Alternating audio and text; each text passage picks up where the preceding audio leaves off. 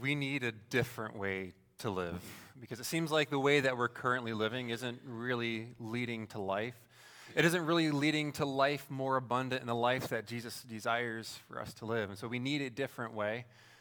In fact, I would argue that we need just a better way because we keep trying different things, but we end up with the same results. We end up tired, on edge, anxious, burnout, depressed. Just one more thing could push us over the brink. And that isn't really, I think, how we're supposed to live. We're continuing our series today called Rhythms that we started last week. And we're in this season because it's, or we're in this series because it's just kind of a natural time to, to begin a new series about life rhythms. Kids are back in school, fall sports have begun. It just seems like the fall relaunch is just a perfect time for us to reestablish maybe some new habits, some new disciplines to help ground us and guide us in our life. And last week, to just kind of give you a recap, uh, you can go back to our, our website, hopecommunityonline.org, and click on the messages tab and watch the entire thing there. But just to give us a brief recap, we're, we're working through the book, The Ruthless Elimination of Hurry by John Mark Comer. Uh, in fact, I want to give away this copy today. Um, who has the birthday that's closest to today's date?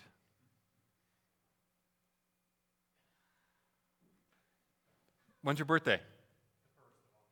Oh, perfect. Mike, you get a book. You get a book, and you get a book. Enjoy, Mike. Happy birthday.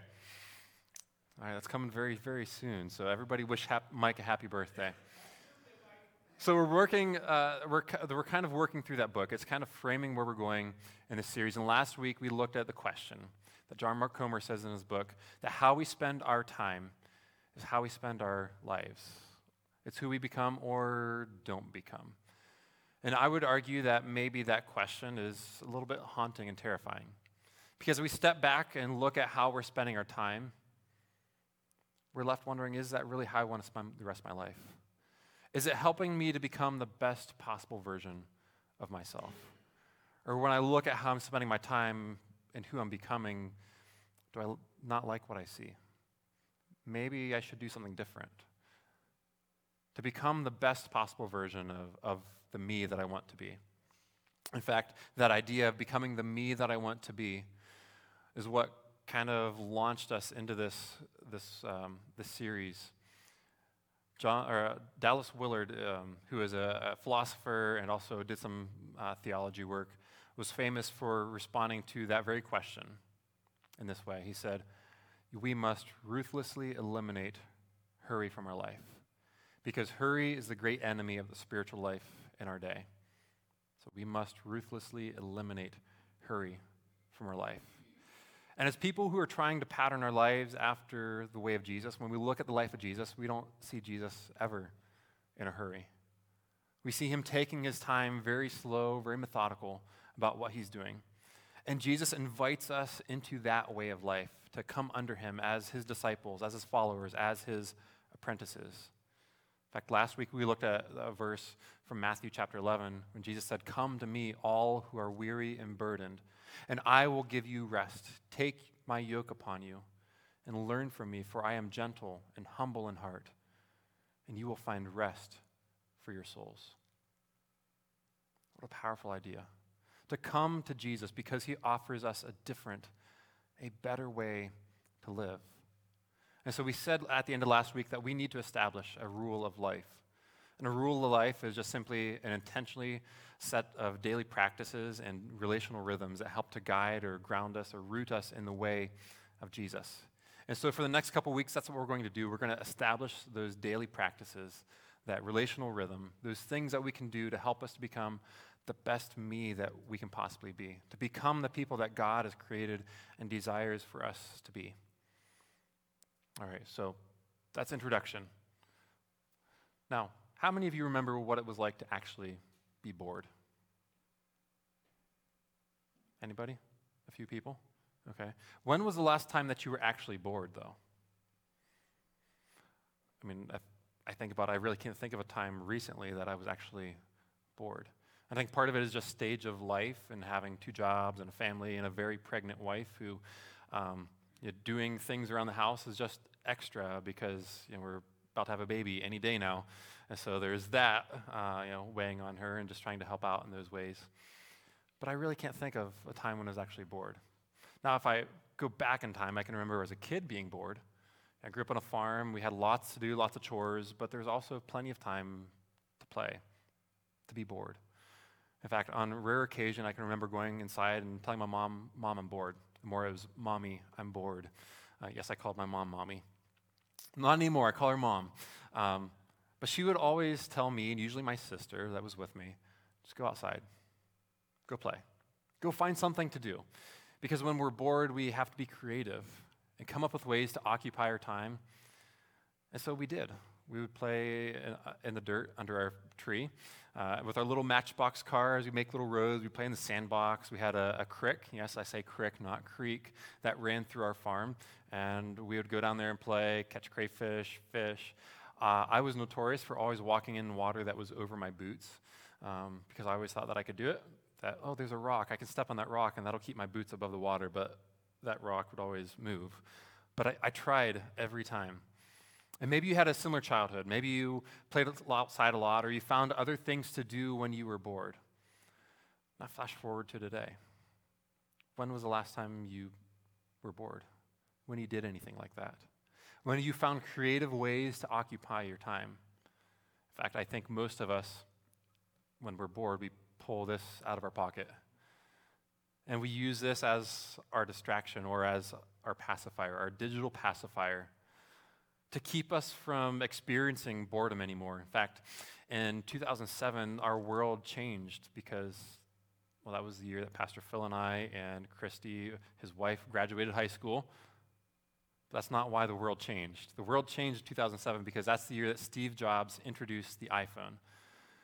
And because of the iPhone and other smartphones now since then, We've been able to have instant access to information. We've been able to communicate instantly and sometimes ineffectively with other people.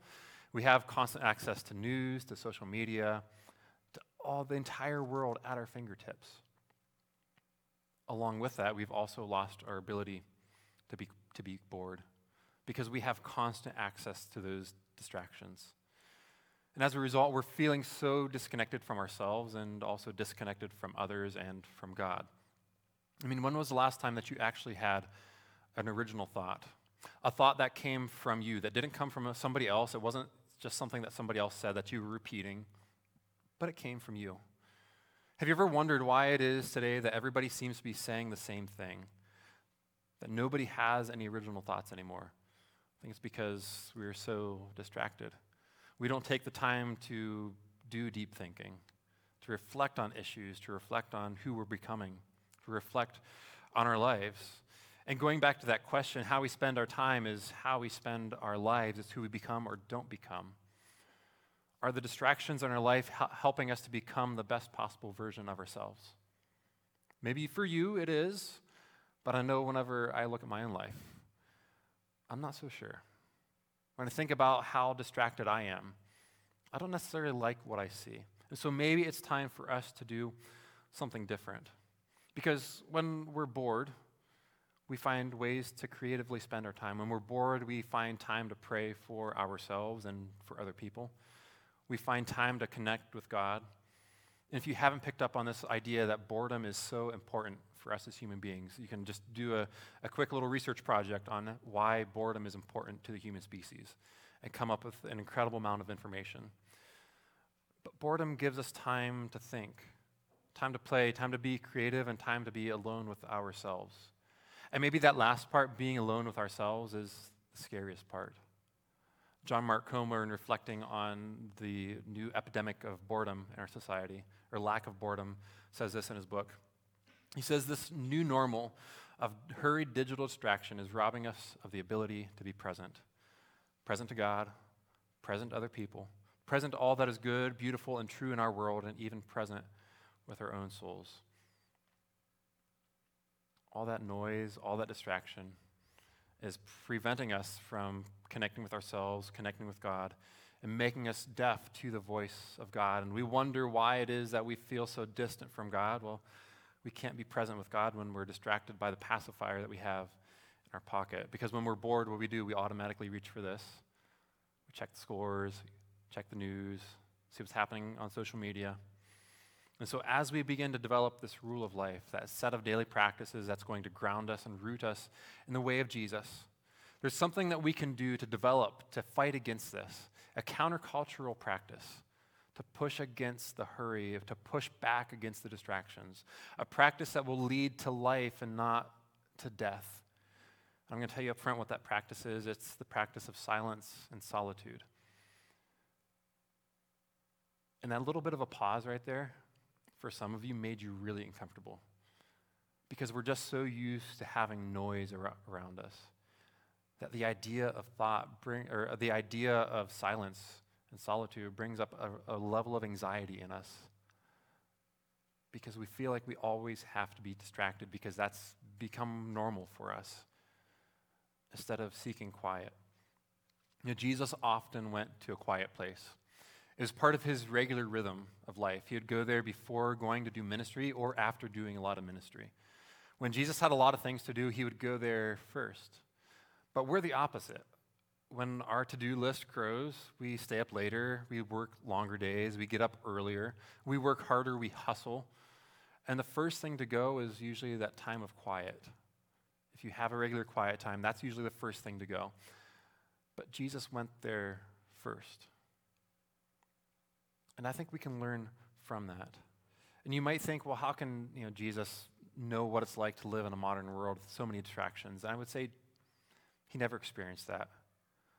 But I think the, the way of Jesus, the way he patterned his life, of in spite of having lots of things to do, because, I mean, after all, he was the Savior of the world, he went to silence and solitude first in the middle of busy seasons of his life. And if we're going to bring our lives under Jesus, to take on his easy yoke, to apprentice under him, I think this is something that we need to learn to develop. If you open up the gospel accounts, that is the eyewitness accounts of the life of Jesus, you see Jesus always going to a solitary place. One of the most famous is in Mar- or Matthew chapter 3, where Jesus goes off into the wilderness, into the desert, for 40 days to, be, uh, to pray and fast. And then at the end of the, those 40 days, he's tempted by the devil. It's only after seeking silence and solitude first that he has strength to then withstand the attacks of Satan. You see, Jesus was strengthened by silence and solitude. It wasn't a time of weakness. For some of us, when we think of the idea of silence and solitude, we think, I don't want to do that. That just seems weird and awkward. And how can that have any benefit? But for Jesus, and I think for us, going there first is a act of strength. Because in meeting Jesus in the wilderness, in the quiet place, he refreshes our souls.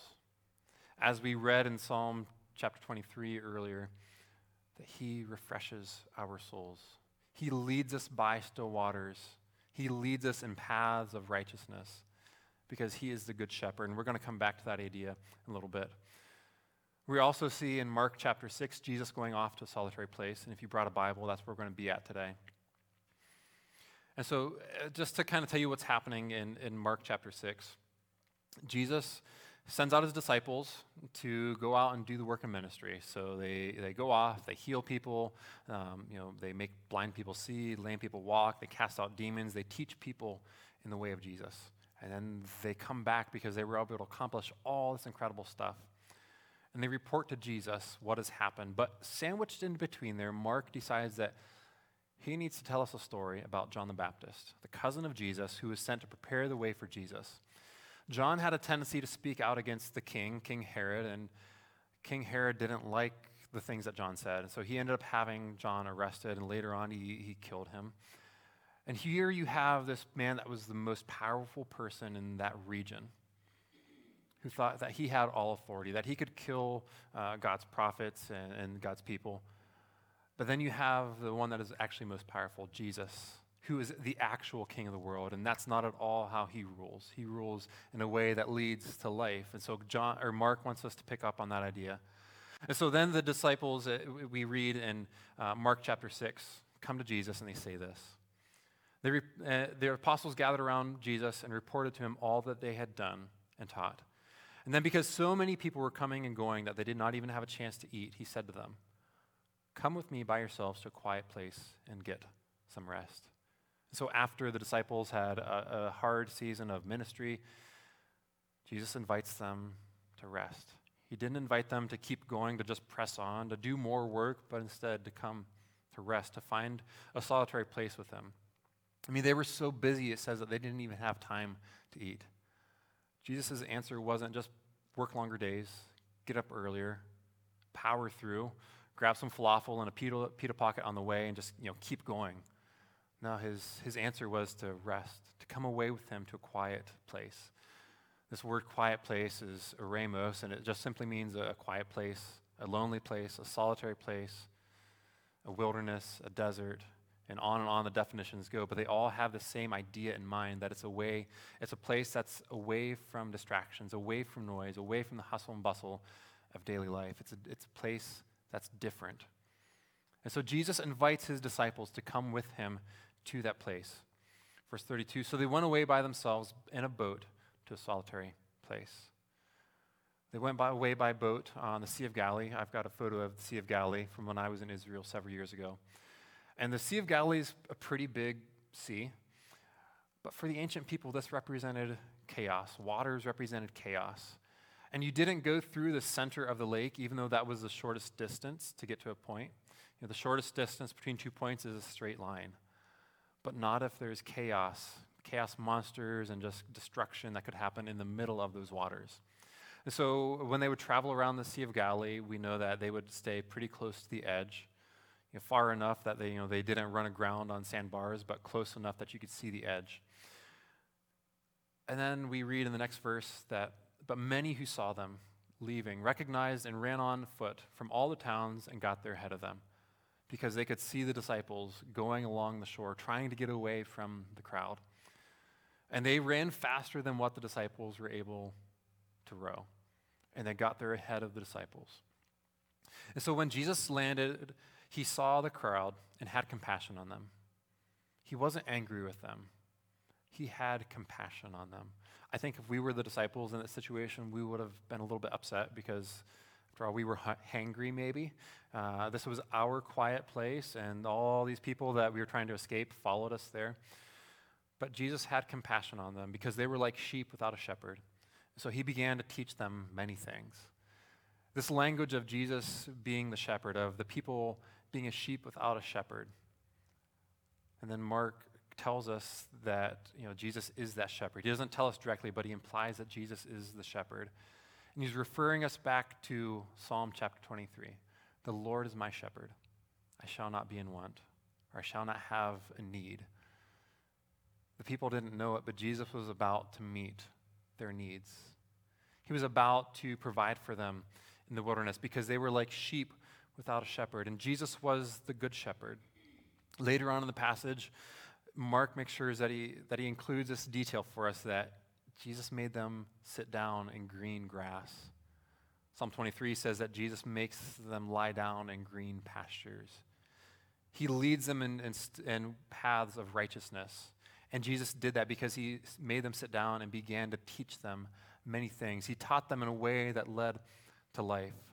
And so his followers and his disciples went there, went to a quiet place to be refreshed by Jesus, to meet with Jesus. Verse 35 But by this time it was late in the day. So the disciples came to him and said, This is a remote place, they said, and it's already very late. Send the people away so they can go to the surrounding countryside and villages and buy themselves something to eat. Again, the disciples, they're still hungry. And all these needy people just keep following him. They can't escape the crowd. They've invaded their quiet place, or what was supposed to have been their quiet place. So they want to send them away. And Jesus' answer wasn't to send them away. The, the story continues, and we read about how Jesus fed the 5,000. Maybe some of you are familiar with this. But Jesus tells the disciples, Well, you go get these people something to eat. Go in the towns and, and buy food for these people. The disciples are like, How are we going to get any money to buy enough food for these people? They're five, over 5,000 people. And then one of the disciples, with enough faith in Jesus, brings Jesus this little boy that has some loaves of bread and some fish. And the story goes that Jesus blesses the, the loaves and the fish. and then begins to distribute them to the crowds. And everybody had their fill. And they gathered up 12 basketfuls of leftover bread and fish. These people were in need, and they met Jesus in the wilderness. They went to a quiet place, and Jesus fed them. He showed up for them. And immediately after doing this, in verse 45, Jesus made his disciples get into the boat and go on ahead of him to Bethsaida while he dismissed the crowd. So Jesus stayed behind and sent the disciples on ahead of him. And after leaving them, he went up on a mountainside to pray. It was a mountainside perhaps like this, overlooking the, the Sea of Galilee. This is Mount Arbel. It's a quiet, lonely, desolate place, a place where you could escape crowds of people. And this is where Jesus went after, again, doing another miracle, after doing ministry. Jesus needed to himself be refreshed by God. And so God provided rest for his son Jesus in the middle of that eremos, that lonely place, that quiet place, the solitary place. And if there's anyone who didn't need to rest, it was Jesus, because after all, he was the Son of God. He was God in a, in a body. But yet, Jesus himself knew that he needed to be refreshed. And here we are people made in God's image, and we think that we don't need to rest, that we don't need silence and solitude, that we can live a distracted life, and that leads to the best possible version of ourselves. But is that actually how we want to live? Is that leading to the best possible version of yourself? Because even Jesus needed silence and solitude. He needed to pray and rest. And then the next verse, we read that Jesus spent all night praying. He stayed up all night to pray, and as he was looking out over the Sea of Galilee, he could see his disciples struggling to row against the storm that had brewed up. And it was only after praying and seeking silence and solitude that Jesus had the strength then to walk on water and deliver his disciples through the storm, through the chaos, through that wilderness, and bring them safely to the other side. You know, Jesus defeated Satan only after seeking first silence and solitude in the desert, going to that lonely place. And we can only be truly human, the human beings that God has created us to be, by first seeking silence and solitude instead of seeking that last, or making that the first thing to go from our schedules. You see, the problems that we're facing today of, of being distracted, of feeling disconnected from God, of, of being disconnected from what's going on inside of us, can't be solved by adding more apps, more notifications, more buzzes, more rings to our phone, they can't be solved by adding more smart devices, more things to our schedule, but they can only be solved by doing something different, by seeking silence and solitude. And so, in silence and solitude, we are able to reconnect ourselves to ourselves and reconnect to God. Because over and over throughout the Bible, if you open up, uh, starting on page one, and just work your way through, you see this theme of God showing up in the wilderness, in the quiet place, and meeting his people there. And so we need silence and solitude. We need silence. We need to establish a time of silence to quiet the external noise and the internal noise. And you might be wondering, well, how do I even do this? Because I've got roommates, or I've got kids, or I've got really annoying cats. The cats just shut them in a room and forget about them. Um, actually, maybe don't do that. Um, but that's an, that's an idea. But we need silence and solitude. And one of the most common ways is to get up early or stay up late. When everybody else is in bed in your house, get up early, stay up late. Find that silence, and God will meet us in that silence. In fact, uh, St. Augustine had a tendency to say that entering silence is entering into joy. That there's something that happens whenever we enter into silence that it brings joy to our weary souls. There's something powerful that helps us to sense God's presence when we meet God in a lonely place, in a quiet place, in the wilderness. I was recently talking to a friend of mine who spent three weeks hiking in the Sierras, and he would consider himself religious, but not, or spiritual, but not religious. And he said that there are moments on mountains when staring up at a giant sequoia when drinking out of a mountain brook, when he would sense God's presence. And maybe you've experienced that before in the wilderness.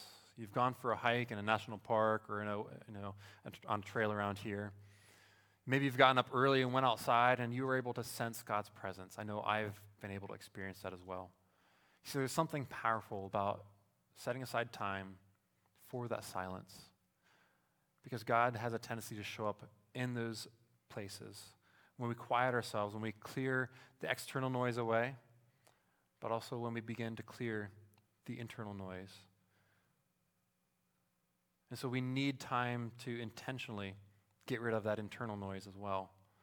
Are you one of those people that always has to have music or maybe a podcast, the news, something always on in the background? I know some people like that. Have you ever wondered why you're that way? Why you need those constant distractions? Sometimes I wonder if maybe we're trying to hide what's going on inside of us.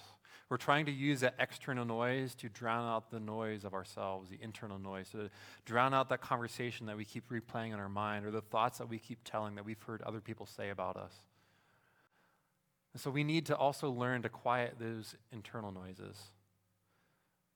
Because we're so afraid of what we might find inside, but maybe what we find inside is what God wants to use in us to help us to work through to become the best possible versions of ourselves. But if we keep being distracted, we can't work through those issues. And I know that that internal noise is a lot harder to quiet, all the thoughts, all those conversations with ourselves. But we need to practice and learn to silence both. Silence and solitude is, is a discipline. And disciplines usually aren't always pleasant. They take work, they take repetition to get good at them. It's not something that's going to happen right away. It's something that we must enter into. Because when in silence and solitude, we're able to use prayer to focus our attention on God through shared presence. By being present, fully present with God, not distracted, but all of ourselves and all of God's self, showing up there in our silence. Because we can't be present with ourselves with, if we're distracted by God. And you might be thinking, well, that sounds a lot like mindfulness. And in some ways it is, but it's different than mindfulness because silence is entering into a relationship. And that relationship, that communion with God, and mindfulness is just with yourself. And so it's not a, a, technique to master, but it's a relationship to enter into. And that idea of entering into a relationship with God in our silence can be something that's powerful and something that can set us free. And if you've ever been distracted while you're praying, you're not alone. It just means that you're human. And we can use those distractions to help guide our prayers. That thought that keeps coming through our mind, focus in on that. Pray about that thing. Start praying about the next thing that comes to mind until you've been able to clear your mind. Rich Villodas, in his book, The Deeply Formed Life, says that each distraction is an opportunity to enter into a relationship with God, to return to God. Because if silence is communion, a relationship with God, then every distraction, every time we bring ourselves back, we're re entering that relationship. So, a thousand thoughts, a thousand distractions are a thousand times that we have the opportunity to return back to God, to be present with ourselves, present with God. John Calvin was famous for saying that there is no knowledge of God without knowledge of self. We can't know who God is without first understanding who we are our faults, our strengths, the things that we're tempted by, and who we are in light of who God is without first seeking that inner life. So that's solitude or silence. Next, the next practice is solitude.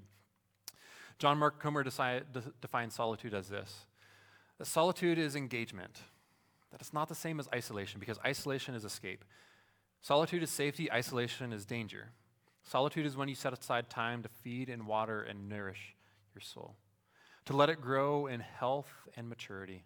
And isolation is what you crave when you neglect the former. Solitude is so much different from isolation because in, in solitude, we connect with God, we connect with ourselves. We're not isolated because in isolation, we connect ourselves off from everyone else, including God. And isolation is what we crave when we neglect that former thing, when we neglect solitude. when we neglect setting aside times to feed and water and nourish our souls. When we fail to do that, he says that we desire isolation. And I think that's what a lot of us desire.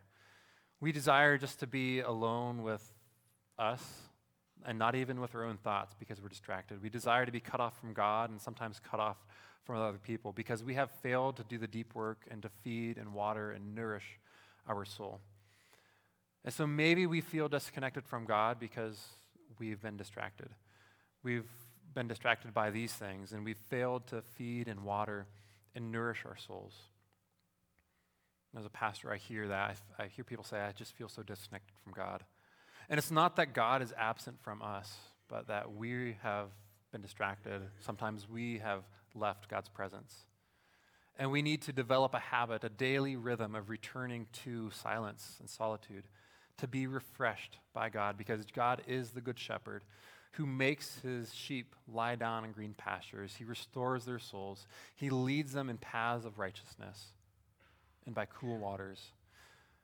And so maybe you find yourself disconnected from God, and I would say that's okay. We have all been there. It's just part of the natural cycle of following Jesus. But it doesn't stop there. We need to begin to develop those habits that are going to restore us, return us to God's presence. So, my challenge is to try clearing out those distractions and see what happens. As we talk about this idea of silence and solitude, Henri Nouwen, who was a, uh, a teacher at Harvard and Yale and later on left that life uh, to care for the mentally handicapped in L'Arche community, he says this that without solitude, it is virtually impossible to live a spiritual life. Without solitude, it's virtually impossible to live the life that God desires for us to live. Because we do not take the spiritual life seriously if we do not set aside time to be with God and to listen to Him.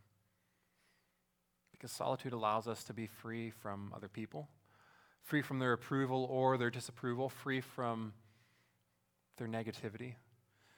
It gives us freedom to be truly ourselves in the presence of God because God already says, I love you, I approve of you, you are my child. And so we're free to enter into that. And we need to develop this habit to set aside time to become spiritually healthy, to become mentally healthy, to do the deep work of understanding why we think the way we think and where those thoughts originate. Uh, another great book that I highly recommend would be The Deeply Formed Life by Rich Villodas. Uh, he guides us through some practices that can help us to be grounded in that way. And so, my challenge for us today is to begin to schedule this as a daily rhythm to put it on your calendar, to either get up early or stay up late. Because in those moments of silence and solitude, just like Jesus met with God, his Father, we can meet God in those moments. Pay attention to those times when you're restless, when you can't sleep. Instead of rolling over and grabbing your phone, maybe instead just lie there and use that time to pray to chase down those thoughts and pray about those things that you're thinking about. Go for a walk, go for a run this week, go for a hike, get alone somewhere in nature. It might be as simple as just getting up early and going out on your back patio or your back deck. Just find time to intentionally be silent. Another thing that you can do is to start the Bible plan, the ruthless elimination of hurry on the Bible app. And the QR code is up here. If you want to pull out your phone right now and scan that code, you could start that Bible plan today. Um, but I'd encourage everyone, if you're watching online, to look for the Ruthless Elimination of Hurry Bible plan and set aside time early in the morning or late in the day to work through that content, to work through it as a daily habit and see what happens from there. Because we can only be human, the human beings that God desires for us to be by first seeking silence and solitude. Because the problems that we're facing today can't be solved by adding more distractions, more apps, more notifications, more things to our schedule. Because we've already tried those things. And it hasn't led us to be the best possible version of ourselves. So maybe it's time that we push back against all those things, push back against our culture, and do something different. Maybe it's time that we try silence and solitude. In fact, we're going to try that right now. We're not going to move away from here yet because I want us to start that practice today. So we're going to spend a, a few moments in silence and solitude, and it might feel a little bit uncomfortable.